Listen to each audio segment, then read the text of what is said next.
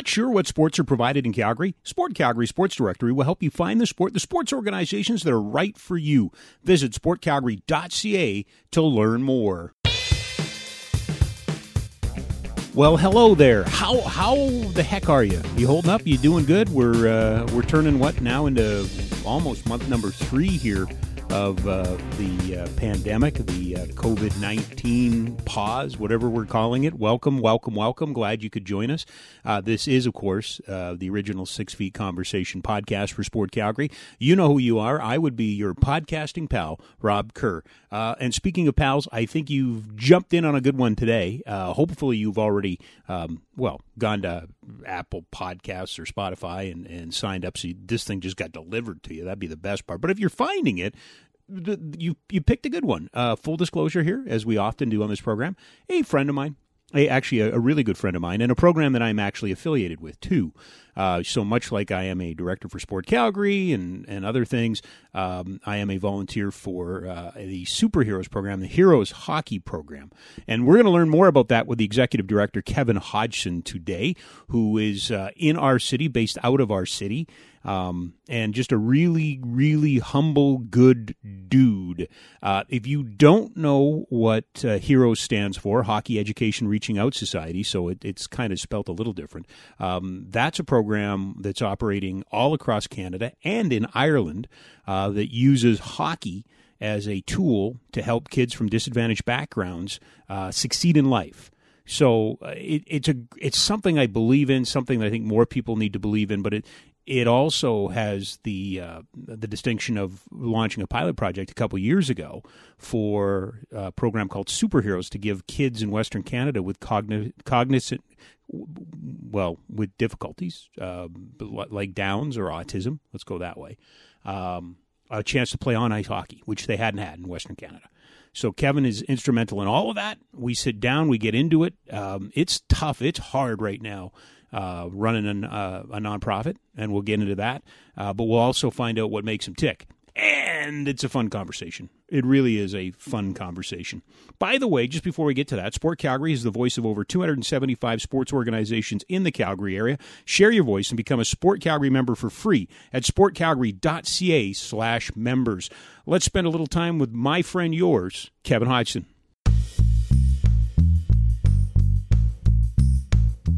Again, no agenda, dude. This is my podcast. We will do what I want to do. And, and what I want to do is talk to you, which seemingly, as we get into this, I feel like I talk to you more than I talk to any other human being.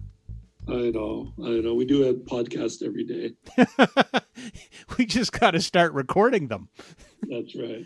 Um, okay, so how you holding up and all? I mean, that's that's been my signature first question to everybody in the podcast. How you holding up? I think I know how you're holding up, but I'll ask you. I'll give you the decency of asking you the question.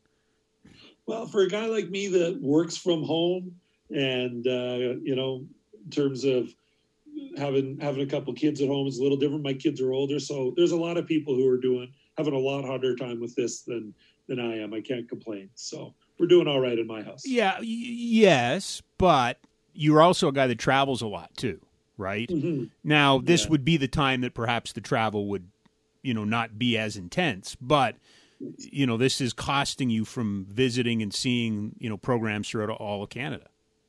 Yeah, yeah, we've got uh, yeah, we're I mean, we're pushing 850 kids across Canada and over 200 volunteers so you you get in the routine because we don't have staff. It's it's all based out of out of my house and the the founder's house we don't have staff, we do spend a lot of time on the road visiting the programs and visiting volunteers. So it, it has been an adjustment, not going and seeing them, and especially seeing the kids. I mean, you, you get to know all 850 of these kids by name and by, by face and by story. And and I think one of the challenging things out of everything we've gone through is that each time we would see one of the kids, we'd say, okay, next time when I'm back, I want to see your report card, or I want to hear about how you yeah. you talked about that bullying issue, or I want to hear about how things are going. And so the kids were counting on seeing us again to continue those conversations. It's it's a little bit like a a week, you know, not a weekly episode, but a monthly episode for me where I get to see the kids every month and we pick up where the last conversation ended and, and we didn't get to continue those. And and I think for kids that are really far removed from sport and from mentors, that stuff really matters. And so not getting to say goodbye to the season and not getting to end those conversations with people they care about is actually that that's the hard part. It's not the getting on missing getting on the ice the next week. It's all the stuff that goes with it. So the middle of March, where was that in terms of the heroes calendar, the superheroes calendar? As you look again, programs from coast to coast. Yeah, so we have 28 programs across Canada, and I think so. March 12th was the night that Hockey Canada sent out the directive. Um, I think by that point we had transitioned eight of our programs to kind of the end of the season. We had done our certificates for the kids, had their wrap up party, done the awards, you know, the things that we do that signify the end of our season. I think eight out of our 28 had wrapped up, and the rest of them were waiting to have it. Um, you know, that was on a Thursday night, and I was I was going back out the following week to to do that in some more cities. So yeah, we the, the bulk of our kids missed out on that transition, but of course for them it was lots of transitions because their schools were all closing about that time. And then all of the kind of challenges that have, have gone along with that for a lot of our kids. So a lot got piled on some some little boys and girls really quickly, and uh, they had to kind of work their way through it. So just to clarify, and as I introduced you, I you know I, I kind of explained the program, but when you say the Hockey Canada edict, it had nothing really to do with heroes. The Hockey Canada edict was shutting down the arenas, right? Yeah, exactly. I, I, I actually remembered I was standing there with some kids and uh, we were about to do the awards and we had actually a couple of um, you know flames jerseys and things like that and lots of excitement and we were talking about next year and then um, I kind of caught wind from somebody that uh, that this this edict was coming down that that hockey the hockey season was ending across Canada that night and right away I went to thinking about all of these cities and these kids that aren't going to get kind of able to wrap up their program. But it, it, it, it was the closure of the rinks. And I think, you know, from our perspective, it's a little bit different because we don't have kids playing on teams, playing again in games and those sorts of things. Um, these are kids who waited a real long time to get to play the game. They walked past the buildings, but never felt like they belonged in them. And now they were having the doors locked on them. And, you know, when you're a 9, 10, 11 year old kid, or when you're a young person living with a intellectual or physical challenge.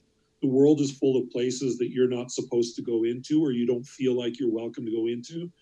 And one of the things we we try to do with the arenas in all of our programs is make it a safe place for our kids. And it's a place where they get to leave a lot of the other challenges in their life behind and and have a team and have a community and all that. And for them to have the doors locked means something different than just for a lot of players, my season ended, but I know there'll be spring hockey or there might be summer hockey or yeah. I know I'll have next season to play. Our kids don't know that there's going to be a next season that they get to play in. And there's lots of barriers that get in the way of them playing. And, and I'm sure we'll take time to talk about those. But it was really hard for a lot of them to see the rink get closed because they had waited a real long time for that door to get open for them the first time. So that was that was hard for us to hear from the kids how that felt to to lose that rink that they've they've waited so long to get to go inside. If I was some sort of broadcaster, I'd probably progress this in a, in a logical, well laid out format. I'm not going to do that. Um, you brought me. To, let Let's deal with this one because this is the most important thing for people to understand what you do and what Heroes does. They have yeah. to understand the vulnerability of the clients that you have, which is a really nasty way of saying the kids. But mm-hmm. you are you are not dealing with the prototypical child in sport, are you? No, I mean the the I guess the three things I would say describe our athletes. First of all, um, these are the kids that are the very furthest away from sport in general, whether it's hockey, which we do, or or any other sport. I mean, uh, uh, a grant from a great organization like Kids Sport or Flames Even Strength doesn't do anything to close the gap for our kids in, in lots of cases from a financial perspective um, if you don't have access to transportation at home or if there's lots of stuff going on in your family home and all that kind of stuff getting to practice at eight o'clock at, on the other side of the city isn't even a possibility. So there's a lot of kids that that sport has left behind because they can't get to the sport. And so we try those are the kids that we really want to target. Those are the kids that we want to give the opportunity to. So we're you know on the hero side we sort of have two two yeah. sides of programming i'm going to talk about over the course of this conversation. On the hero side, it's really designed to address financial and social barriers. So all of our players have a financial barrier to participating in hockey. but they also have a range of social barriers. So we have lots of players who are brand new to Canada. Um, we have lots of players who are are living with caregivers that are not their family. We have lots of players who are living in single parent families or blended families. We have lots of players who are living in situations where they're they're moving from neighborhood to neighborhood. And you know if you think in that perspective you know when you sign up for hockey it's geographically based. Well if you're if you're bouncing around couch surfing because your family doesn't have stable housing or if you're living in a family shelter you don't have a geographic team to attach to so that's another reason you get left behind. So so these are all kids that have a whole lot of barriers that are beyond their control and quite frankly beyond their parents control. We have a lot of really amazing families and parents who are doing the very best that they possibly can. And uh, and so we just want to make sure that that the kids who need it the most are the ones that are getting the opportunity. Um, you know, when we when we work with our partner schools, we say to them, you know, give us give us the kids that need this opportunity the most, not the ones that are succeeding in spite of the barriers in their lives, but the one who the ones whose barriers are preventing them from having success in the homeschool community, and let's give them a shot. And uh, sport can do that, and mentorship that comes from the relationship with the coaches can do that. So that's that's where a lot of our players come from. And then on our newer side, on the superhero side, mm-hmm. it's players with very real barriers and challenges, but they are rooted in physical and cognitive disabilities and challenges that to date have prevented them from taking part in the traditional hockey structure that we're all familiar with. The best way I can put it is some of these players have been told that they don't belong in the game, but all of them have been made to feel like it because they have this these ranges of physical and cognitive challenges and the game, quite frankly, is not going to going to adapt to them. So we've got to adapt the game for them, and that's what we aim to do. So our players across the board are ones that that the, the conventional system just isn't a fit, and we have to provide a different way to participate. Is it is it safe to say, Kev, that hockey is hockey's not the most important thing in this? The sport is really just a tool, isn't it? totally 100%. I mean, the, the best analogy I could ever come up with is hockey is like the little tiny um, halo orange that can fit in the palm of your hand, and the everything else is the giant navel orange. And that's the stuff that we care about. None of our success measurements are hockey based. Hmm. Um, you know, we'll have players that play with us for 10 years and may not be able to do a backwards crossover who cares? That's right. not what this is about. Right. This is provide. This is about providing them a place to come to try something they never thought that they would do. Be surrounded by a, by mentors who care deeply about these kids and want to help them see them grow. And it gives them a place to practice life skills that they need away from the rink, but they get to do it at the rink. So, as corny as this may might sound, we say to the kids, it doesn't matter how many times you fall down; it's that you get back up every single time. And if they do that on the ice, then we can teach them to do that off the ice. If they can make good decisions in the dressing room, we can tr- we can translate that into good decision making outside of the dressing room. So if we produce a high level hockey player, it's going to be in spite of us, not because of us, because that's not what our focus is. But when you know every every every kid who makes it to grade 12 in our program graduates high school and these are by and large in neighborhoods where the dropout rates are low, for example, yeah. or dropout rates are high. I, my apologies. Um, when we see kids who we meet in grade four or five who don't have any idea what their life is going to look like, you get to accompany them on their first day of university and they're attending medical school or or law school or or meat cutter program at a trade school. It doesn't matter what it is.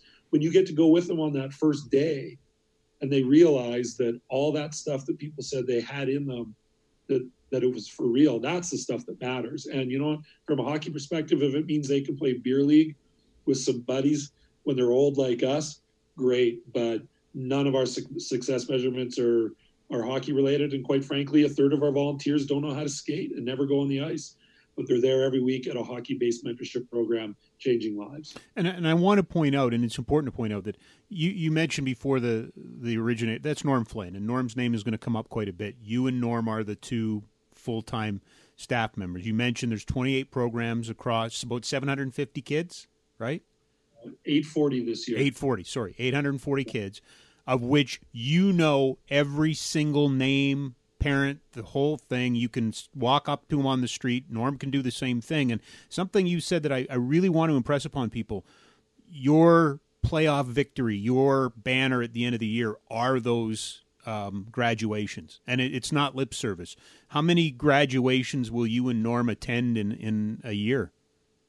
Well, you know, we actually had a conversation about it. We looked at it.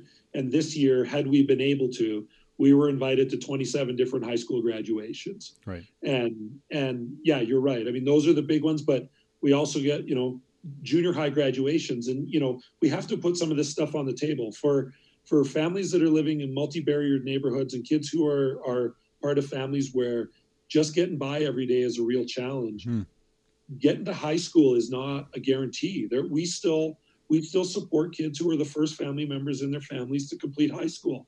And that doesn't seem like we're at a time in the world where that should be the case, but we still have that. Yeah. And and again, these are not families who and parents who are not trying their hardest. These are not families and parents who are not going to work. These are these are families who just are living in a world with different barriers and different challenges and and so they the kids just need need the support and the people that are around them and so sometimes our sometimes our successes is being getting a call from a school saying so and so is you know little johnny is getting the the citizenship award at the assembly for this month.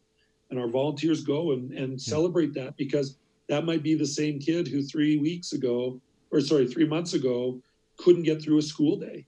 And and some of this transformational stuff happens. And so um, you know one of our one of our parents put it best to me one time. They said everybody's mountain is higher er, or is a different height but when you get to the top it's still a summit. And it's totally true.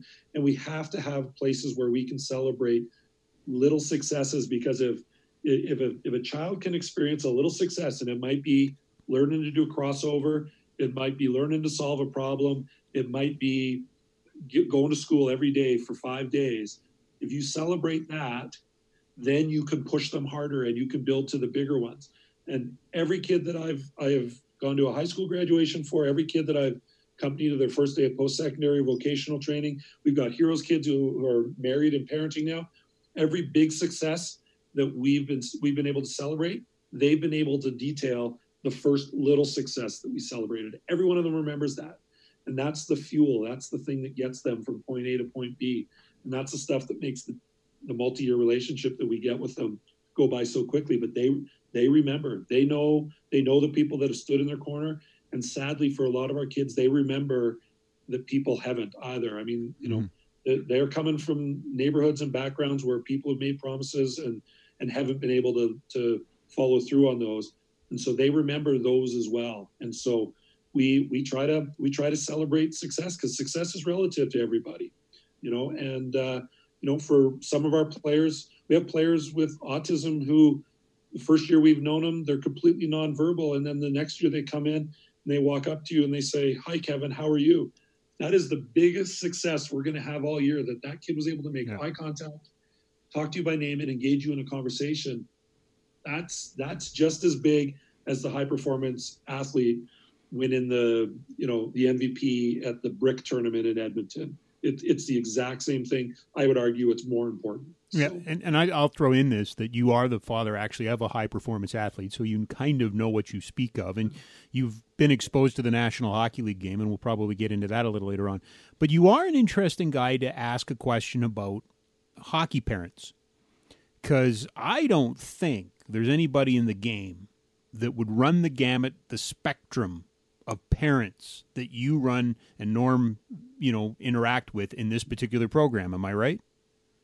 Yeah, you know, we uh, we we get the opportunity to see the very best and the very worst of of hockey and hockey parents and and the whole nine yards. And and and I'll I'll tell you what I mean by that. And so using Calgary as an example. So during the course of the typical regular season, you know, our our programs are running right after school. So we're the we're the groups that are in the rink before the organized hockey teams get there. We're there right after school. So 3.30, 4 o'clock, kind of those non-useful times, right?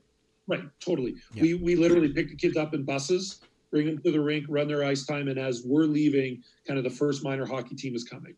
And so um, during the course of the, the typical season, we'll have families coming in and bringing their kids in for hockey, and they'll ask what we're about, and we tell them a little bit, and they, you know, haven't had anybody who who says it's a bad idea what we're doing, um, and you know, and then you get phone calls about kids who have seen our practice and instead of you know instead of birthday presents they want money for heroes. And so we get donations and we get donations of gear and we get you know teams asking if they could share the ice with us. And lots of really cool things that way.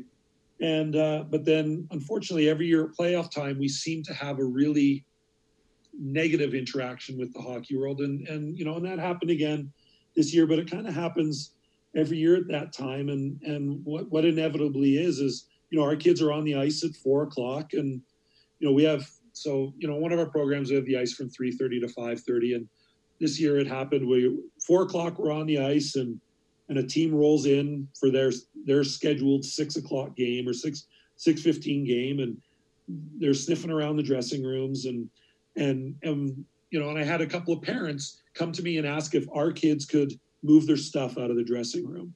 And i said well i don't understand. Why would and i knew what they were getting at but i wanted to give them the opportunity to verbalize me wrong yeah. you know well no i wanted them to prove me wrong that i was oh okay. base. yeah yeah yeah yeah. And uh and they said well you know our kids have a really important playoff game at six o'clock. They got to get in there and you know get their warm warm up gear on and and start working on their sticks and this kind of stuff. And i said well you know our kids are on the ice and they're going to be on the ice for a while. I'm really sorry. Then the second parent comes and kind of gives me the same um the same song and kind of- dance yeah yeah. And and i said and but but kind of says you don't understand. This is this is a really important ice time for them. This is a very important playoff game. And i said well this is these kids last ice time of the season and it's their first inter squad scrimmage ever. It's a pretty important one to them. And i kind of got the rolling eyes and the walk away telling me i didn't get it. And uh, so this kind of but then conversely the other team is starting to show up and and there's no pressure. They don't care. They're not on us or anything.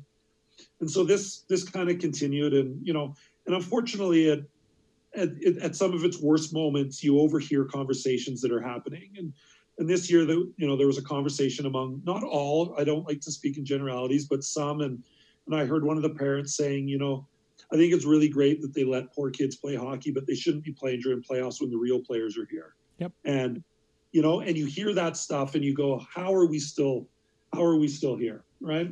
So yeah so we, we you know we work through that stuff every year and it happens in every city and and and you know it's it's those moments where our players are made to feel like they don't belong and this kind of stuff. And so interestingly enough this you know so this went on and and there was a goalie out there and he had all his goalie stuff on and one of our players little brothers had a stick and a tennis ball and was just shooting against the wall. And this this goalie on this team said here why don't you try and score on me? So we've got this little brother of a of one of our heroes who's going to inevitably be a hero himself. Yep. shooting on his goalie and a coach walks by and says get in the dressing room. This is a playoff game. Come on. You know better. And so the coach keeps walking and i said to the kid i said oh are you playing today? He goes no no the other goalie he got named the starter for the playoffs. And you know now i'm telling all this story we have to recognize this was atom so these are nine and ten year olds Yeah. right Yeah. so I feel like you're trying to push my buttons, is what I feel like. But all right. and so you know so then i go down and just where i happen to be sort of you know organizing with everybody um the other team is there and and i just you know the other and one of the coaches on the other team said it you know what's what's going on you having problems with the other team and i said well here's what's going on they said i'm really sorry that's not what minor hockey's supposed to be about and whatever and and uh, so we got talking and it turns out we had some mutual friends or whatever and and i said to one of the coaches i said listen i kind of caught wind of the fact that Hockey Canada is going to going to pull the pin on the season for the rest of the year. Um, and he says he says, "Oh wow!" He says, "So this is a semifinal game. Both of us are undefeated so far in the playoffs. I wonder if that'll mean this is you know they call this the final." And, uh, I said, "Yeah, I wonder how they'll handle that." And all the coaches looked and said, "Well, should we go tell the kids or should we not?" And they said, and one of them said, "Doesn't matter. Ice cream will solve it. No big deal. We'll go play the game." And you know, so as it turns out, I you know, so I I I as it turns out, I found out that the team that was really pushing us and was not, really excited about our players being there was the team that won it and won that game and ultimately was named the city champion. The team that lost it, you know, and was the runner up was the the team that was really supportive of us being there. I would make the argument to you that the the team that lost um, got over pretty quickly and and if based on my interactions with those coaches, they probably talked to them about what why we were there and what our experience was and yeah. what really matters, you know. And so, like I said, you see you see the great in the game and you see the not so great in the game, and uh, you know, and and we just try to find a place in between that to be to be our very best selves for some kids who really really need it, and because quite frankly, they couldn't handle the the high pressure, high stakes stuff that gets put on these kids at a young age. It's it's you're when when you're busy surviving, wondering where your next meal is going to come from, or what's going on at home, or what school's going to be like the next mm. day.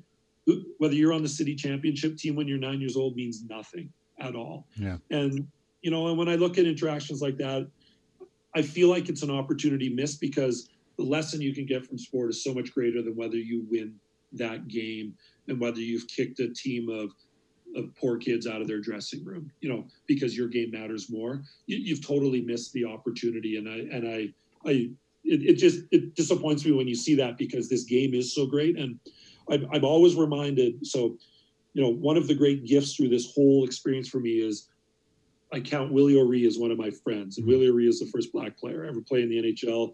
He's 84 years old. Like, there's nothing on paper that should make him and I friends other than this game of hockey. And he's a very diplomatic guy and he tells a story about everything. And, and he said to me one time he said listen the game of hockey doesn't keep people out. The game of hockey didn't didn't exclude me from playing. The game of hockey doesn't doesn't doesn't push back on diversity. It's only a few people in the game of hockey that do but there's a whole lot of people who aren't like that and worry about the ones that are like the ones that want people in and i realize that and i try to remember that all the time the vast majority of people want our players in it. I can't worry anymore about the people who don't want them in there because there's so many that do, and we'll just keep working with the ones that do. Kind of coming out of that answer, and you talked about the young brother and something yeah. you said. You inherit the whole family in this case, don't you? Like, yeah. you, you know what I mean? Like, uh, you know, in a regular team, oh, we get together, we play, we go home, and that. But heroes, you really do inherit the family you know, the, the, the, I get the opportunity to speak at coaches conferences in the summer. And and what I say to all these coaches, because of course I'm in there recruiting volunteers. What I want is guys that are sort of worn out by the grind of, you know, the the five days a week hockey practices. And I, but I, what I say to them, imagine you could meet a player at nine or ten years of age, and know that you could coach them for eight more years. And imagine that when you meet those players, you know the ones that because i know i know so many of these coaches and they come home and there's always that kid that they're worrying about they're going if i could just spend some time with that kid one-on-one i know we could do this you know this is the environment where we get to do all that but right. one of the things that i say is as you meet the family you get to bring you get to also coach the younger brothers and sisters or the older brothers and sisters or the cousins like yeah. you know it, it really does become in lots of cases not for all of them you know in some of our families cases it makes more sense for us to not have the whole family in. You know, try to find the kids different things to do. But in lots of cases, um, you know, if if you're a if you're a single parent who's trying to balance work and raise three kids and and and get by, if you can have all your kids taking part in an activity together, why wouldn't you?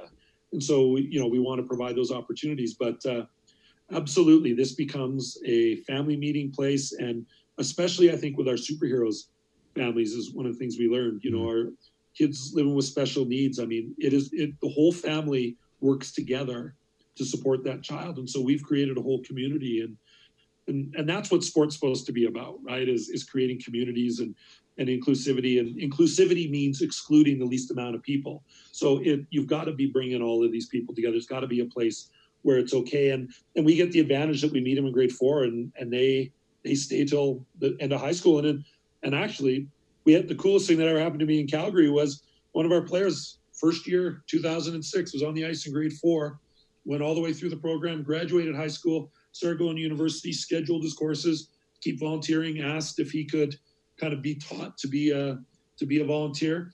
And his second year in as a volunteer, he looked at me and says, Kev, I really think I could do a better job on the ice than you can. So give me your whistle. And it literally went like that. And I said, okay. And he goes, You taught me to advocate for myself. You taught me to say what was on my mind, and you taught me to challenge myself. Yeah. So I haven't been on the ice in Calgary since then. And that kid, I say kid, now he's in his, his early 20s. He's about to graduate university, runs a fantastic ice time for our kids. And he's also somebody from that neighborhood and he understands what it's like to grow up in that neighborhood. He understands way better than I ever could. And so it, it, was my proudest moment to be kicked off the ice. Thank God I've got 27 other programs. I, I can still go on the ice. This one I don't get to anymore. So, just if you don't mind, tell me. I love this story because not everybody can coach heroes. Not every not everybody can coach superheroes. Um, and you had a you had a guy with a pretty good resume that didn't quite get it right. Yeah. So we opened a program up, actually up in Edmonton in 2007, and we had this guy, and you know, here I say, I, I, you know, I'm trying to recruit these old these coaches that have had enough. So this was a guy who had coached midget triple A hockey for a very long time, um, and was kind of done with that grind. He want he did you know was didn't want to do the six days a week, and he was struggling with the young athletes. And this was ten years ago. Was struggling with the young athletes of that generation, and felt like this was a good fit for him. So got on the ice, and he had in his mind a structure and so he blows the whistle and says, All right, everybody to the red line. So in his mind, everybody's going to center ice line. Now, we'll discount the fact that none of our players had ever skated before. So it took about eight minutes for them to move around because we hadn't been able to teach them to stand up or skate. But he looks at me and he goes, These kids don't listen, Kev. Like they're all over the ice. What are we going to do? And I said, They listened absolutely brilliantly. He goes, Look at them. They're scattered everywhere. But every one of them had their feet on a red line. there was a ringette line, there was, there was marks, there was fake circles. Every single one of those kids was touching red. Yeah. They, but they weren't touching red in the way he needed them to. And he looked at me. He goes, "This isn't going to work." I said, "I don't think it. I don't think it is. You're right." And so he left, and and that's okay. It does doesn't mean he's a bad guy. It just no, no. fit with it. Yeah. So Norm and I ran the ice time, and and you know, kind of off we went. But you're right. It's not it's not for everybody because it's not a hockey program. It is a mentorship program that is that uses the game of hockey to build the relationship that we need. So a hockey guy, a hardcore hockey guy yeah. that wants hockey stuff to happen, it just might not be the right fit for them. But but I having said all of that, I've watched a lot of hardcore hockey guys soften really quickly when they realize there's a chance to do something different with the game that they love because hardcore hockey guys love this game and they just get to see some different outcomes and and they get pretty excited. I would say it's the purest form of the game. That's what I would say. I would say it's the purest form of the game that I've ever been around. It is a game at, at, its soul. It teaches you the most important lessons in life. If you don't need anything more than that, then it's the purest form of the game. And you know, in in fairness, I do want to give a little bit of love to you know Randy Kerr, no relation, uh, who's our head coach of superheroes, uh, is a very uh, well educated, experienced coach who coaches a high level of hockey, but might be the best coach I've ever seen in this environment if if we were not a yeah, when you talk about a guy like Randy Kerr, and the nice part is, is there's guys like that in every city. Those people yep. are out there. Yeah. But yeah, he if if we were a bigger organization that could afford staff, he would be the guy I would have teaching every coach that I've got across Canada because he understands the balance between teaching them a skill and empowering them to develop a skill but and then celebrating that mastery like he just i can see why he's brilliant at that mm-hmm. 16 level, but I can also you could you could see that he was going to be brilliant from the very first day he stepped on the ice with our superheroes kids. And um, you know when you talk about the purest form of hockey, like I believe I believed our heroes was, but then we started superheroes. And when you can introduce kids to a game that they've been stuck behind glass cheering for other people yeah. that they never believe they're going to get to play and they get on the ice and you watch a young man with autism who sensory stuff matters, and he's got to go around and touch every screw on the boards. So a coach goes over and skates with him and teaches him to skate as he's touching every one of the screws on the board. And then you watch another player who needs to go over to the penalty box and understand where the wiring goes for the for the clock. And you'll have a coach sitting next to him figuring that out. But then what they do is they do a little scavenger hunt around the ice, following the wires. That is that's actually hockey in its purest sense because you're taking the sport and using it to teach the stuff that the kids are telling you they really want to learn. or teach the stuff that the kids are telling you that they really will get the most benefit from because kids vote with their feet and vote with their skates so for our, our special needs players when they get on the ice as soon as they hit that ice they are taking you in the direction of what they want to learn and what they want to grow on that day and when you can provide 24 kids with a one-on-one coach on the ice and work on the skill that they want to you know you've you've done it. You stood there dropping yep. pucks for an hour doing faceoffs for an entire hour. That's i mean when when a player can decide what skill they want to work on and why and have a coach who's willing to stand there for an hour and teach it to them that's i mean that's that's the power of sport at its most simple sense because that kid you know especially if you're a player with special needs you don't get to make a lot of independent decisions in your life you got to make an independent decision and work on a skill that you never thought you'd get to and you feel like a hockey player. That that matters. That matters deeply. Uh, one last one on on this topic and then we'll get into some other things. How important is it that you have a, a social worker background? Mm-hmm. um, you know i so yeah so I, I was looking at it. So i'm 23 years into sort of working in this social service world or helping yep. profession. Yep. And so I was I was 10 years into that career when I started volunteering for Heroes. And and a couple of things happened. First of all, I realized that you can do more long la- you can provide opportunity for more long lasting change in something like this than you can do in the most clinical highly prescribed environment like i was i was getting frustrated by managing processes and bureaucracy and and so much of the helping profession is the reasons why we can't do stuff. And and this is a place where it's, you know, this is a, an environment where we can do stuff. We try stuff, and if it doesn't work, we don't do it anymore. You know, this COVID thing is a great uh, a great example.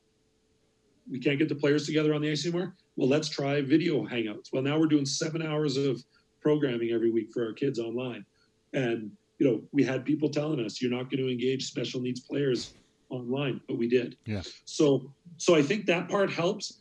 Um, I think the other part is is really, I I think what it is, and this is what I say to volunteers all the time. I I can't teach a good hockey player or good hockey coach, sorry, to be a good person if they don't have it in them. But I can teach a good person to run an ice time mm-hmm. if they've got it in them. So really, I mean, what we're looking for, you know, and, and the people we want around our kids are is the is the people with big hearts. It's you know, it's those, you know, it's those people when you go over to a friend's house and they've got, you know, one of their neighbors at their house and you walk home going, God, that guy's just a nice guy or that guy's just a good person. That's what it is. Cause, you know, my, you know, we've got our, our volunteer base, we've got, you know, over 200 volunteers across Canada. I've got doctors, lawyers, um, electricians, like you name it, everything, yeah. every possible background, very wealthy people, people who are, who are struggling to get by themselves. Like, you know, people in their 80s, people in their 20s, but they have this common thread between them all, which is they realize if you lead with your genuine self and if you lead with your heart and just believe in the intrinsic value of every person in front of you, mm-hmm. that you can affect change. And and that's what happens. And those are the people that are there. So so I think I think working in in the helping profession helped me, but at the same time, this is you know you talk about hockey in its purest sense. On some level, I feel like this is youth work in its most in its most basic um, sense because you're, you're you're doing something that the kids want to do and you want to do it with them and you're building a relationship you do it. That's how mentoring relationships get formed. I mean for you in journalism you've talked lots about Peter Maher was your mentor. Yeah. well yeah. if you had had to do that around an activity that you didn't enjoy Peter Maher's not your mentor. But you guys had a shared activity you love doing and it built this mentoring relationship. That's all we're doing. We're taking people who want to engage in something together when that happens, anything is possible. Having said that, and I, have tried to ask this question now four different ways, and you will not bite. So I'm going to come out and say it. Okay. Most hockey coaches, most volunteers do not have to talk to teens about suicide, do not have to talk to teens about gang life, do not have to talk to parents about sexual abuse, do not have to be exposed to families breaking down. You do. You do, right. and that's the point that I've been trying to make here is that uh, you know from a from a, a, a, point that I don't think people and we'll get into the business of heroes in a second, but I don't think people appreciate. They see heroes hockey and they go, "Oh, sticks and pucks and away we go." Yeah. I would contend, my friend, that you probably deal with more real life quote unquote issues that would scare the living bejesus out of most of us in one weekend than we'll have to in a year. So here would be my answer. So first of all, you know, me means we. So you know the the 200 volunteers because the volunteers are the ones that are doing it as much as anybody.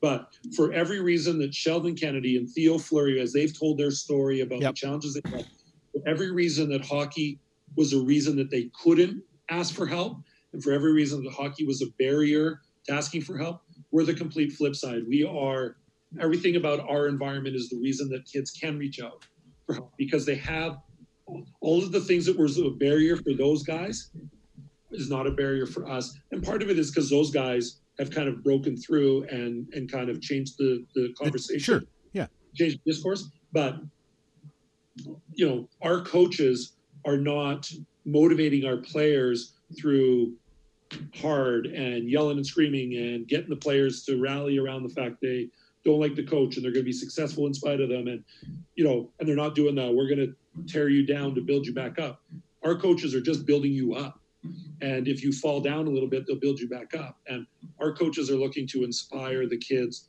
based around what they do really well we never talk about what they don't do well we we start with what they do well to then figure out a strategy to address what they don't do well. So, so it's a very different environment. But yes, you're right. Our our players are sharing stuff with uh, our volunteer group and with us on an ongoing basis that gives you that constant reminder that this is not a hockey program. And right.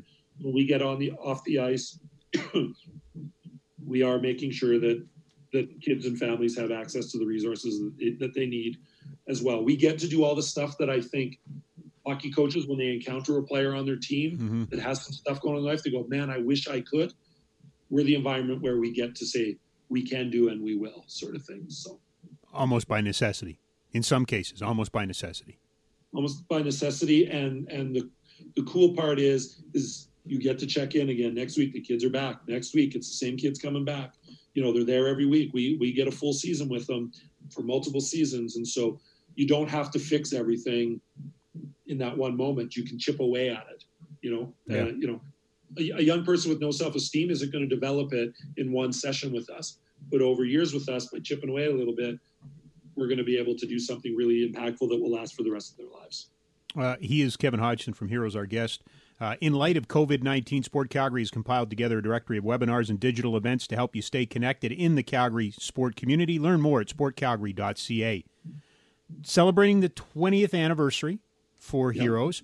Uh, Norm Flynn, whose name has come up a couple of times, or we don't mention. No, we'll, we'll mention. Uh, he is the man with the idea. What, yep. Kevin, how did you find your way? To, I mean, you weren't. Were you looking for something like this, or did it find you? It totally found me. So, let me give you a little context on even where this Heroes thing started. So, Norm grew up in the north end of Winnipeg, and if anybody's familiar with Winnipeg in the north end, I mean, it is a very challenging neighborhood where mm-hmm. lots of families are surviving every day to to, to kind of get by. And so um, he was he was one of those kids. There was some barriers in his family, and so he he wasn't introduced to the sport of hockey until he was 10 years of age. And um, at around 10 years of age, some of the some of the elders in the community, you know, guys who had grown up in that whole neighborhood, kind of got a hold of him, gave him some old gear, and said, you need to start going to the outdoor rinks and playing hockey because if you don't, it's not going to end well for you. And so he started playing at age of 10 outdoor rinks in Winnipeg. And a couple years later, he got into a league and was playing. And by the time he was 16, he left to go live in Taber and play junior A for the Taber Golden Suns. By 17, he was in WHL playing against, you know, this, uh, the Sutter twins and, and Duane and all those guys. And, uh, you know, we keep running into players, NHL players from that era that played in the WHL. Remember to, you know, Larchuk was a teammate, this kind of stuff. So he was not good enough to go pro, but it gave him an opportunity to go to university and play hockey. And this was when the University of Winnipeg still had a hockey program. And so he went and played four years there, got an education, and walked out of there and said, someday I'm going to I'm going to make sure that some kid from the north end of Winnipeg has this opportunity. Right. His life took him to Vancouver, and many, many years later in 2000, um, a couple of his friends said, listen, you keep talking about doing this hockey thing. It's, it's now or never. And so they they decided they were going to put together a summer hockey camp for kids in the downtown east side of Vancouver, which lots of people are familiar with Hastings and Main. And They talk about, you know, the skids and all this Vancouver, however you want to phrase it or label it. That's the area that, that they went into. And the whole intention was just to run a week long summer camp for kids who couldn't afford a, a, hockey camp, very similar to what, what you've been doing here for years, Robin. Um, and it went great. Everybody had a great time. And then next year they decided they were going to do it again. And, you know, keep in mind, this is the year 2000. And so 18 layers of registration before it started wasn't the way things had to happen then. So basically it was the kids showed up with their parents and they filled out a quick form and off they went. Well, the same kids showed up and um, they realized that they were doing something for that group of kids. And so they, at the end of that week, they said, well, we can't just make this be a summer thing. Let's do it all winter. But again, it was a hockey program for kids who couldn't afford to play hockey. And uh, so they ran that just in Vancouver, one group of kids, 32 kids getting together with a few volunteers. And then 2005, they opened a program in Toronto. And then 2006, Norm ended up here in Calgary. And I was working in, in the human service world. And one of my colleagues, um, she went to a meeting with the school board. And Norm was there presenting this heroes thing that he had done in Vancouver and Toronto, wanted to bring it to Calgary. And there was all sorts of different social service agencies and school board was the, the Calgary School Board was there everybody and and Norm did his pitch and everybody goes, that sounds really great. Let us know when you have it started. So they weren't going to help him get it started, but they sure wanted the spots. Yeah. And, uh, yeah. Heard that said, story before, haven't we?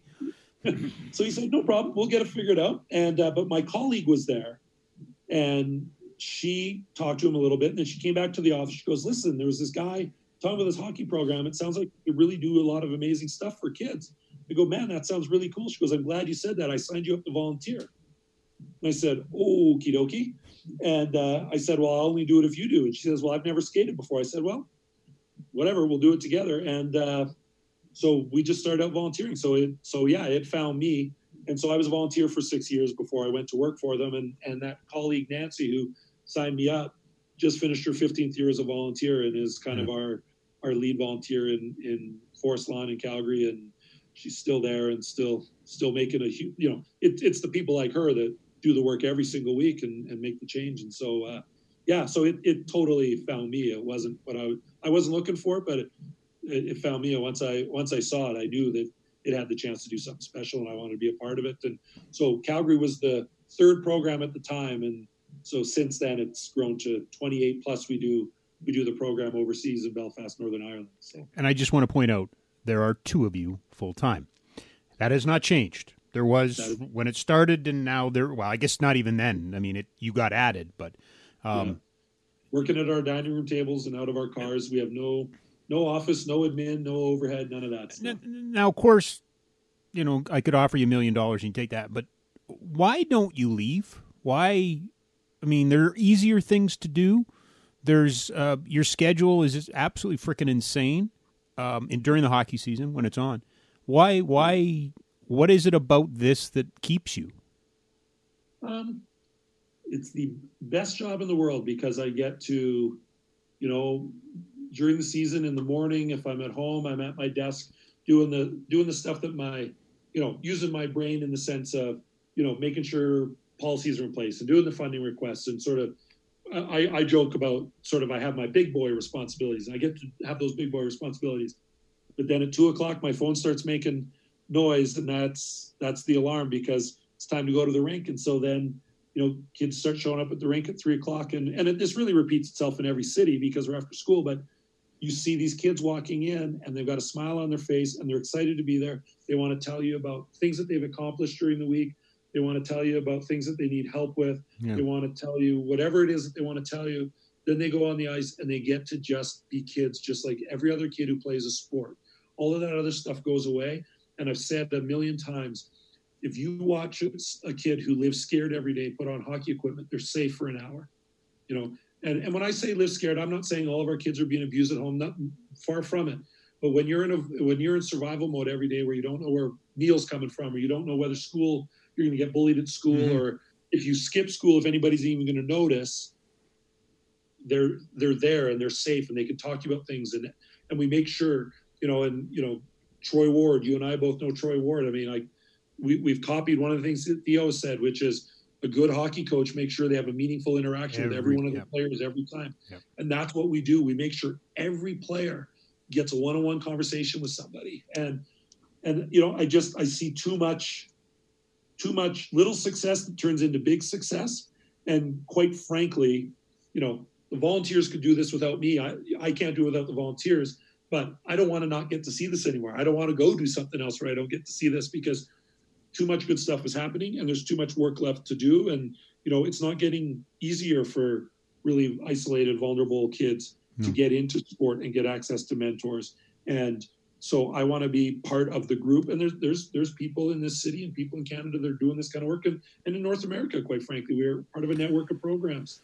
And I want to be a part of that because every day every day is brand new, every day is exciting, and and it it's never gotten to a point where it's not exciting. So I, I yeah. I mean, I, I again, there are times I'd like to crawl inside your head and understand because I don't. I, I see some of the stuff, and you tell me some of the things that you have to deal with. And I mean, I, the first you mentioned the camp I did, the first camp I ever did, young David. Uh, you saw me in the hallway sobbing. I wanted to run a camp for hockey. I just wanted to do a hockey camp, and this young kid was trying to poke people with a, a pencil and wasn't listening. And I fell apart, and you built me back up. And I mean, the, you know, David's a success story. To your point, like it's one of the greatest things in the whole world. Um, yeah. Having said that, I don't get it. Like I, I don't know how you do it. I, I really, and I'm not pumping your tires. I'll pump it at the end of the show. I just, again, it's so hard, man. Like, like, mm. I mean, uh, okay, two, 840 kids, you said, right? Yep. 28 programs plus Northern Ireland. Yeah. How much? How much do you have to raise a year to do that? Our budget last year was five hundred eighty-four thousand dollars. Five hundred eighty-four thousand dollars. And of course, ninety percent of that comes from governments, right? Like, or ninety-five of that, you know, we like never got a dollar from government. Why? Like, why do you like? How? I don't get it. Like, I'd like to find the gene because I'd like to isolate it and then give it to other people. You know what, Rob? You you know you you've said this, and we've heard other people say this. Hockey is for everyone is something that we're aiming for. It's not something that we've accomplished. Correct. Right. Correct. And we do have a long way to go. Yep. But but one of you know outside of the kids and all the great experiences I have and the volunteers, one of the other things that gives me juice is I feel like we're turning a corner, and I mm. and I'm hmm. going to tell you why. Okay. Um, so and, you know, and you've heard me tell this story to our families ad nauseum. So when when superheroes was just an idea, so we we stumbled in to discovering that there was nowhere for kids with physical and cognitive challenges to play hockey in Western Canada. Right. And and it was simply because of a persistent parent who kept following you and you were a media guy saying, I need your help, find me the people. Al and Stewart shout out shout out. Absolutely. Without Al Stewart, this doesn't happen because he is That's the right. advocate for his son and the squeaky wheel and the squeaky wheel got the grease. He made yep. it happen. Yep. But we discovered so we weren't looking to find that out. And so, you know, after he walked away, I said to you, we we we've got a choice here. We either um, we either join the group of people who sit back and complain that nobody's doing this, or we go and do it. And and that's when you decided you were officially a heroes volunteer, I guess. we became we became part of that we. But the you know two weeks later, we're pulling up to Brian Sutter's driveway, and my exposure to members of the Sutter family were all NHL game days yep. when they're at their most intense and that that proverbial Sutter stare that people think of when they think of the Sutters. And and I'm thinking this is the first place I'm going looking for money and acceptance of, of these kids with special needs. Like to me, the the Sutters, not the Sutters themselves, but they represented that old school hockey mentality that I, I in my short two weeks of learning about this community, I'd come to understand had left them out. And, you know, sat there with Brian Sutter, and all we talked about was players that he had played with, players that he had coached, and, and, but all he talked about was the human being behind the player. Yep.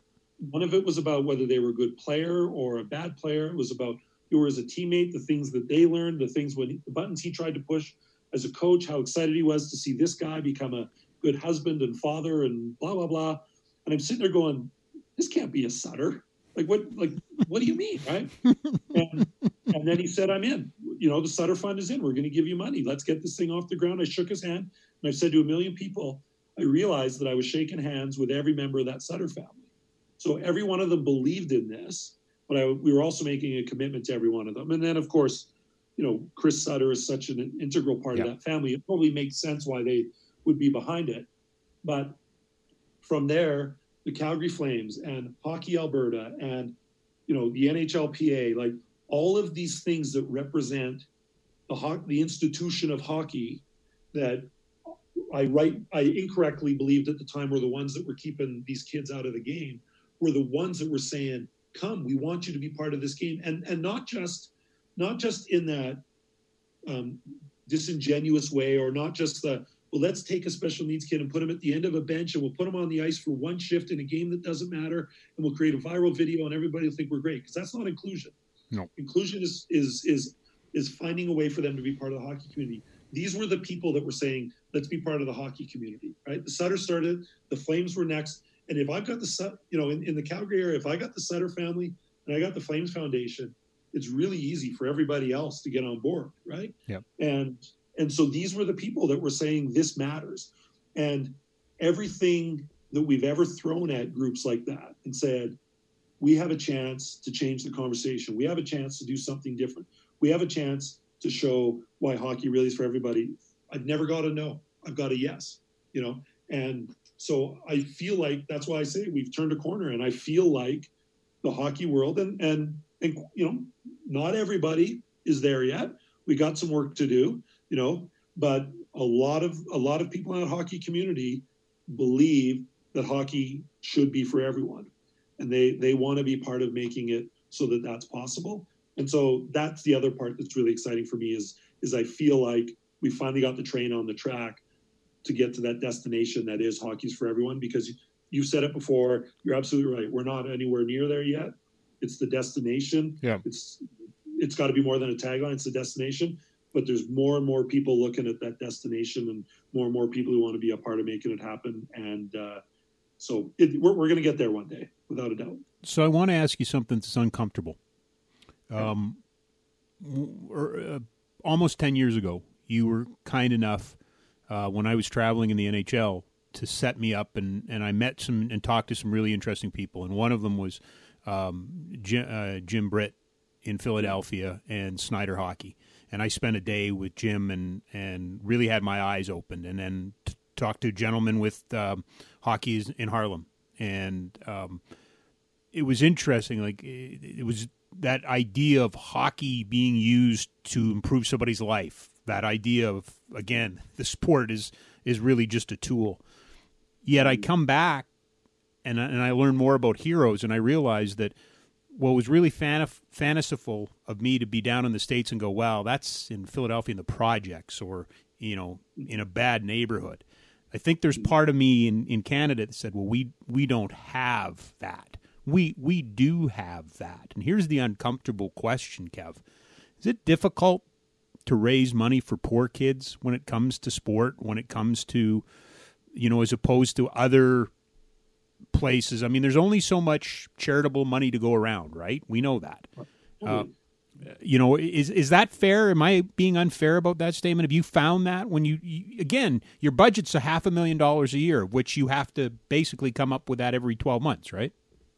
hundred percent, we do. Yeah, yeah. No, it it can be. Um, I think that sometimes, you know, I've, I've had people that we've approached about, you know, and, and, you know, we, we live on, you know, we get some corporate donations, but we live on a lot of small donors, you know, 500, you know, 500 here, 500 there adds up really quickly, or, you know, $50 from a kid's birthday party adds up. Every, every dollar matters. Um, but I have had people that we've talked to or approached and who have said, I'd love to, I'd love to help you out, but I just can't get behind people who who who can't afford to pay for their kids sport hockey or kids sport like if they would just work harder yeah. or if they if they would just this they would just they could change their life like there's there's poverty is not a choice right poverty is something that happens to people not poverty is not something that people aspire to and so i've i've i've yet in in my entire life working in this sector come across somebody who said i had a goal and my goal was to not not have a full stomach.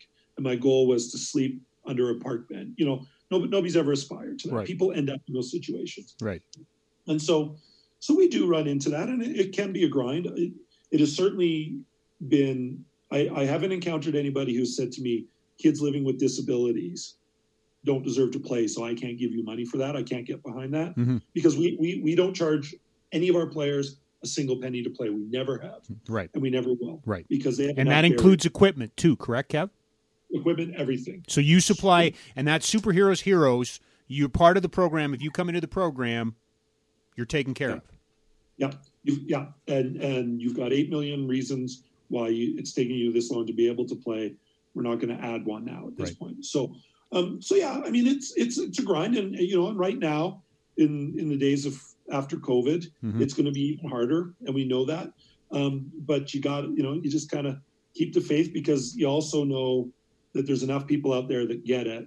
It just means our job is is to make sure we go out and find those people, and and and then once you get once you get their financial support, then your job is to be accountable to them. Right. And the way we're accountable is we want them to come see what we're what their money's being spent on, but we also want them to meet our players that are coming through on the other side, you know, that have been in the program for a little while. And the other way that we're accountable is that we advocate for vulnerable youth and we we make sure that we're at the table and we make sure that we are giving voice to the voiceless and those sorts of things. There's there's lots of ways we can be accountable for that as well. It, it's just, and, and I, I, I mean, I don't mean to be mil, uh, militant about it, but I get, you know, both programs are very important for different reasons. And and Yeah. you know, it's funny the comment you made about you have never come across anybody that's ever chosen to be hungry. What I have learned just by being exposed to Heroes kids is they are ultimately, in many cases, uh, in the situation they are because of the decisions made by other people. I, you know, the the parents or whoever, the system. There's lots of people, but these kids Yeah. are, are, for the most part, are pure, right? Yep. They just need a chance. They just need somebody to believe in them. They need somebody to ask them how their day is. They need somebody to spend a moment with them. Exactly. And and and I have to take up for our parents. I mean, very very few instances do we have that the kids are the kids that are living in poverty are living in poverty because of choices their parents have made. It's it's it's choices and things that have been done that have influenced what goes on outside of their family unit. Um, and it could be something as simple as it's a multi a family that multi generationally has lived in poverty and and so you know every generation has grown up and not known any different Right. and so you know and so they have a perception that there's places that they don't belong Right. they don't belong. I've taken kids on tours of universities and they say this is really cool that rich kids get to come here. And i say but you could come here too. Oh no no no no no. Kids like me we don't we don't belong here. Yep. those those are messages that they that they have. And it doesn't matter how they got there they're very real inside them. So we have to undo those right? But you know the, the the experience of poverty and the experience for kids that are born with a physical or cognitive challenge are no different in the sense that it's done to them, not with them, Right. for them, or as a gift to them. Right. And so we have to we have to see them as the same thing because at the end of the day, it's a barrier to participating in the things that will help, and it's a reason for them to not be successful. We've really romanticized this notion in the world of the person who achieves success all by themselves. You know, these stories of I had nothing, I had nobody, and look what I did. The reality is, is nobody that's been successful has done it all by themselves. Yeah. Everybody's had somebody, everybody's needed somebody.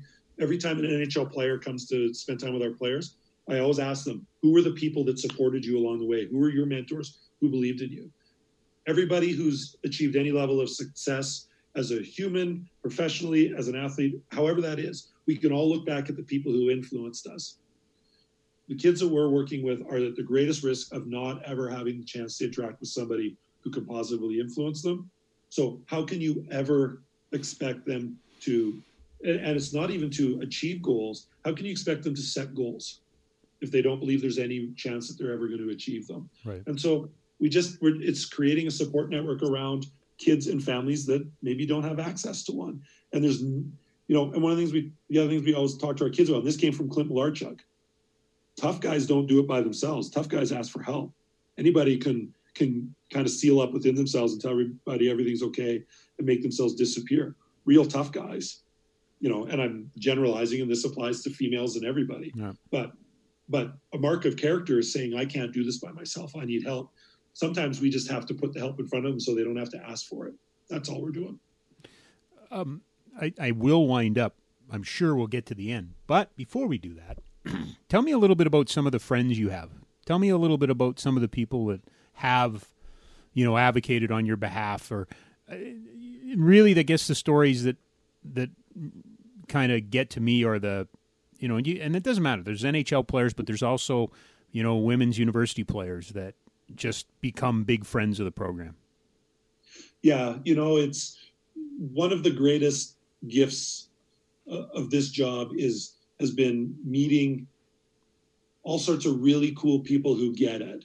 And you know, like I, you know, I mentioned Willie O'Ree before. I mean, you know, I got to go to Willie O'Ree's Hall of Fame induction. It was kind of funny. You, I get, I'm getting these texts. People are watching on TV, and it's like Larry Robinson, Ken Holland, Kevin Hodgson. Like, you know, one, I mean, one of these is not like the other.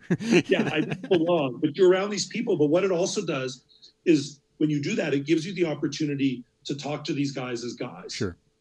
And when they hear what you're doing, it's it's amazing how many of the guy, the players from those eras needed help to be able to play, or they had the stories of the, you know, my dad was working three jobs and my mom was at home with eight kids and if it wasn't for mm-hmm. neighbor next door i never would have got to practice and these are these are guys that are hall of fame athletes who are saying if it wasn't for my neighbor joe right. driving me i wouldn't have got there yep. you know or you go you know you go to dublin ireland and you meet you know the guy who played Ogie Oglethorpe in Slapshot. Nick Dowd, right? And or uh, Ned, Ned no, Dowd. Ned Dowd, yeah. Yeah. And and hear the story of how that movie came to be and Yeah. and all these sorts of things. And so yeah, and then you know, and then we've got, you know, the WH, you know, junior players that get involved as, as junior players and go on to the NHL or NHL players like I have watched more NHL players do more incredible things for these kids and break down the barrier between and to make them feel like we're all we're all in this together.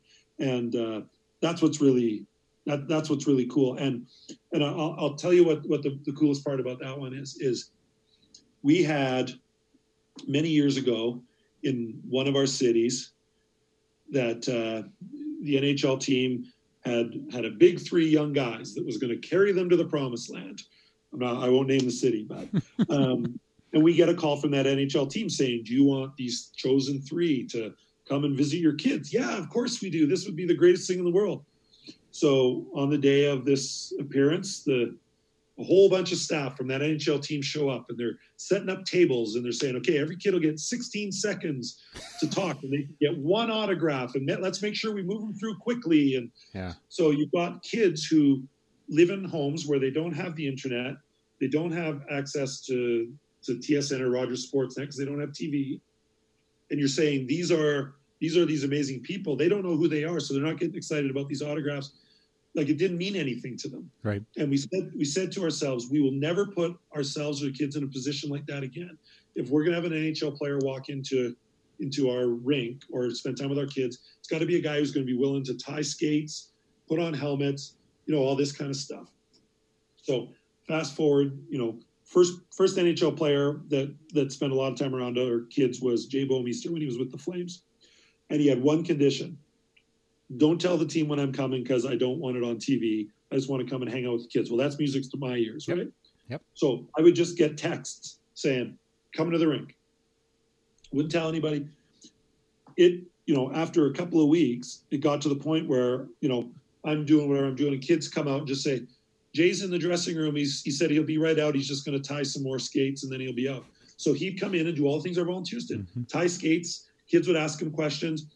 He went from being NHL player Jay Bouwmeester to being one of the volunteers named Jay. Yep. And and that's that's the stuff. That's the stuff that matters. And so when you talk about university players and junior players and retired players and you know the Flames alumni do a lot of stuff with us here in Calgary. You know, Jamie Macoun walked in with his two Stanley Cup rings and one of our young players took off with them to go show his parents. And Jamie was Jamie looked like he was cool it. I never got a chance to ask him whether he was totally cool you know, um, these guys understand that they're there to build a relationship Yeah. and to be people, not to be hockey guys. And and so and I've just watched so many times where people have done stuff like that. You know, we had the incredible opportunity to take a, a bunch of our players. You know, when Garth Brooks was here, doing his concert. You know, Garth Brooks. Every stop on his tours, he does a charitable endeavor. Yep. So our kids were chosen to do that. So our kids are going. You know, we take them on a field trip, and it's to a rink they'd never been to before, and that can be tough for our players because it's out of the norm. That's right.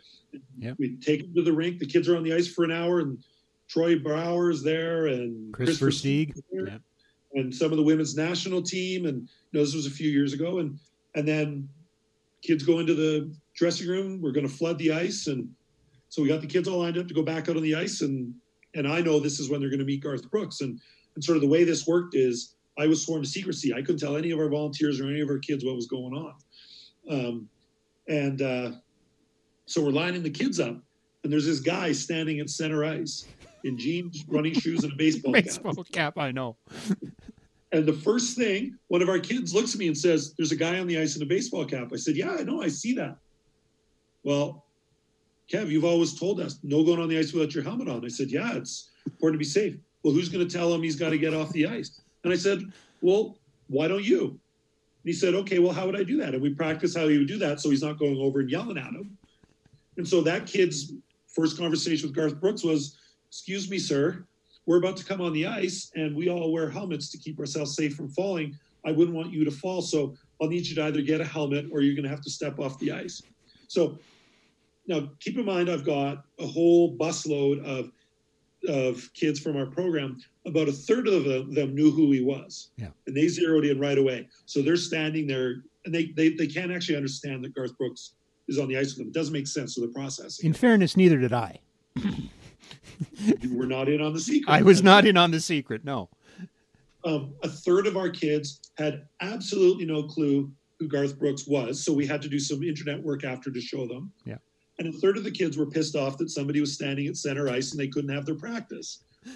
but, but you know, kids got together and we ran, you know, and then Garth spoke to them and told them who he was and why he was there and that he wanted them to be successful and that he cared about them and that they mattered and and told them about when he was young and wanted to play the guitar and wanted to be a rock and roll star. And people told him it would never happen that his voice was lousy and he wasn't good looking enough. Like he had the whole story. And he said to the kids there's no reason why you can't achieve whatever you want to achieve you know? And these kids all went home believing that that this guy really cared. Yeah. and then as he experienced he went down and had a meaningful conversation with every one of our volunteers and thanked us for being there. And meanwhile, you got all these volunteers freaking out that they're talking to Garth Brooks.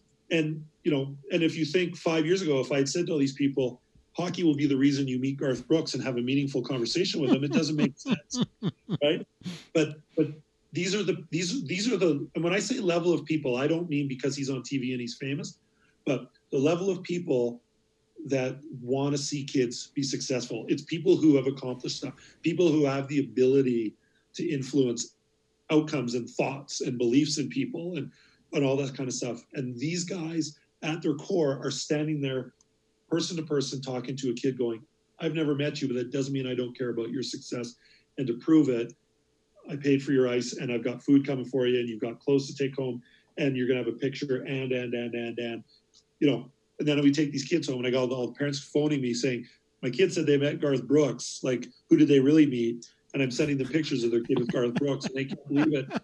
Recognizing for a lot of our families, sure, you know, when they hear Garth Brooks is in concert, it's not like yeah. you or I who go, "Yeah, we should get tickets and see if we can go." These are families where Garth Brooks might have well have been playing in Australia because it wasn't on the radar for them to go, and here's their kid hanging out with them at the hockey rink. Stupid part about that too was he did two shows that day, if I remember correctly. He he left us, went and did the afternoon show. Yeah. If I'm not mistaken, in his encore, he played a song that you talked to him about, gave, gave you credit for it. And then, yeah, I don't know about that, but okay. And then went and did the night show too. Yeah, it was. It was. He, it was. He was up in the morning with our kids, and and he didn't do the come in and wave and go out the back door. He came in and spent real time with our kids. Yeah, real time. Tell him the Austin Czarnik story.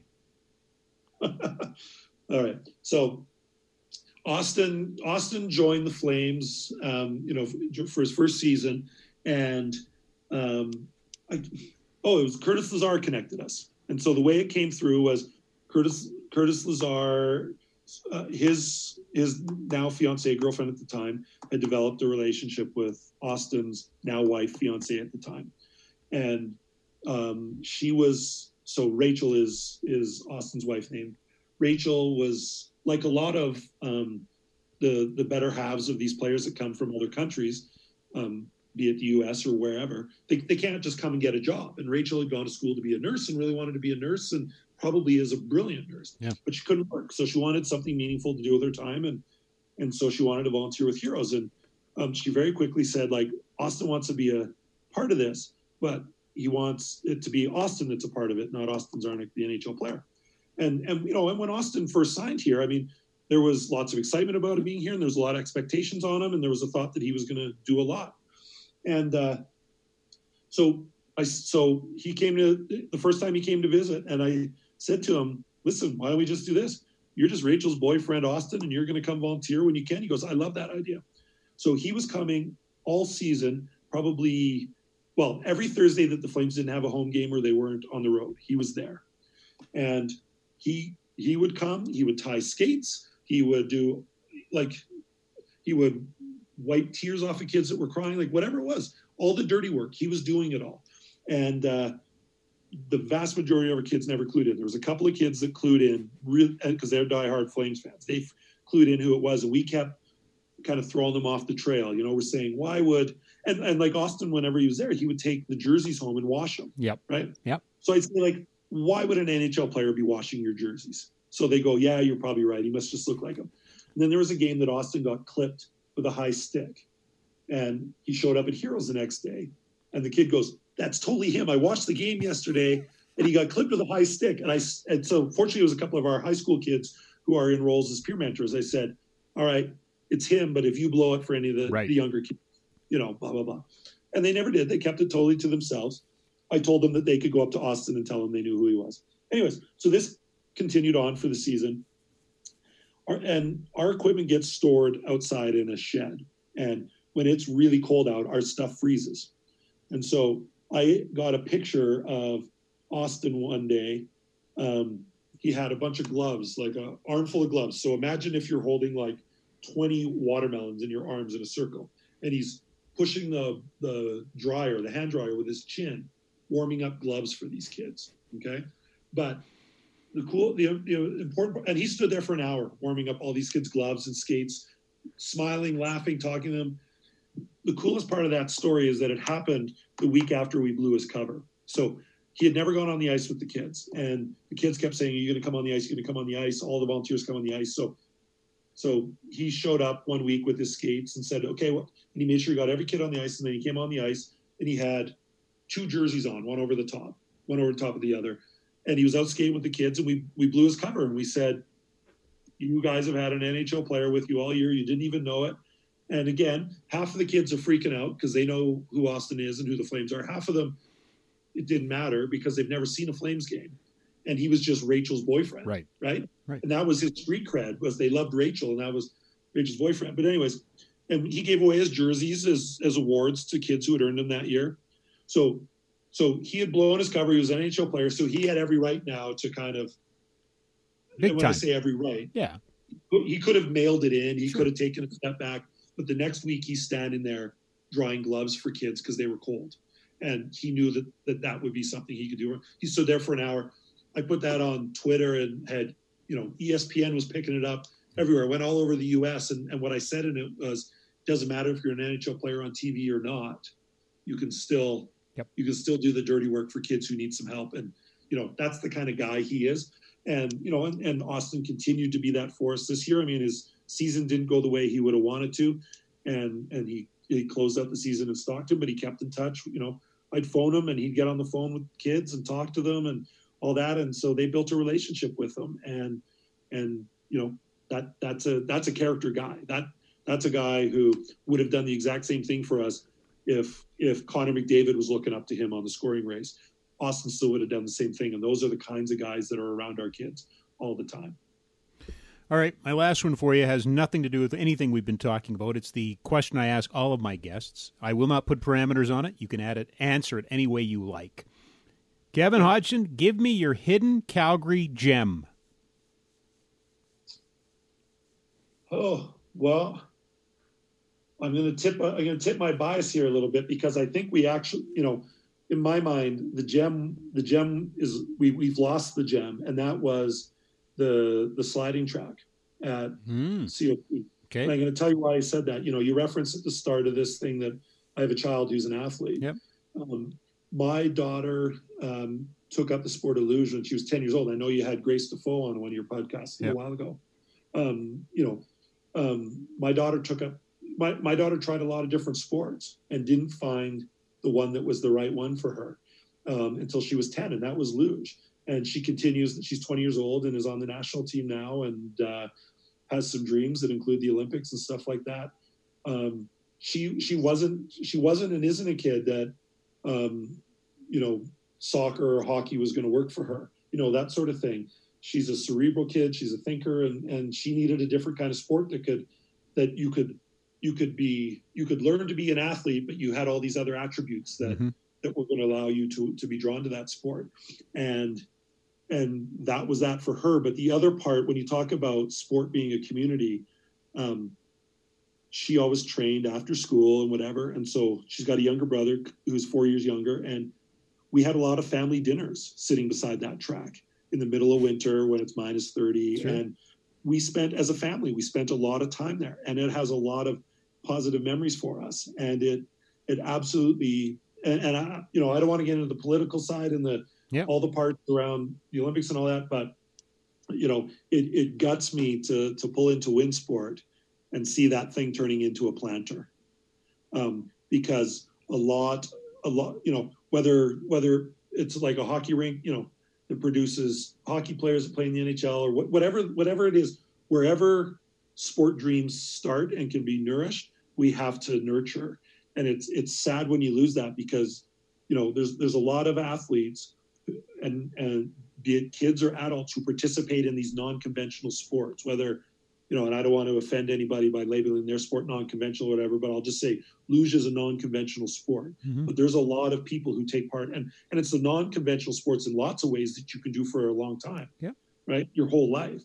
Um, we we miss out when we lose those. And, and places like that were a gem and it guts me to see when, when WinSport made the choice that they did and to see that go away because a lot of a lot of families chapters closed when they when that place closed too. And and that can never be replaced. And uh, you know she's had the opportunity to travel all over the world doing her sport.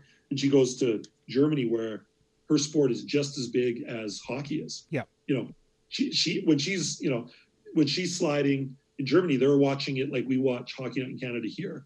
And so you see what some of these non-conventional sports can be. And so it to me it, it was a it was a, a gem that was lost that I hope can be found again, but you never know. But if if it does, I encourage people to or if you're in Whistler, go and try those sports because they, they're a whole different skill set and a whole different different thing and uh, but it's a great thing too. So we uh, barely touched the surface. This could have been a five hour podcast. we'll leave it here. Uh, I've said it to you before. I will say it again. I will profess my uh, undying uh, love for you as a mentor, as my hero. I think what you do is incredible. I, I love what Norm invented, and, and you guys have carried forth. So um, thank you for what you do, and, and thank you for taking care of Calgary kids the way you do. Uh, I'm, I'm proud that the most kids across our programs in Canada are here in Calgary. We have 170 of our 840. Um, Calgary is our, if Winnipeg's our inspirational home base, Calgary is our energy home base. And uh, so we're proud to be part of the Calgary sport community as well. So thanks for the time, Robbie. I, I have just so much time and respect for what Kevin Hodgson does um, with the Heroes program. And a, a, shout out to the originator, Norm Flynn, out in Vancouver, who is his partner, uh, or Kevin is his partner as the executive director.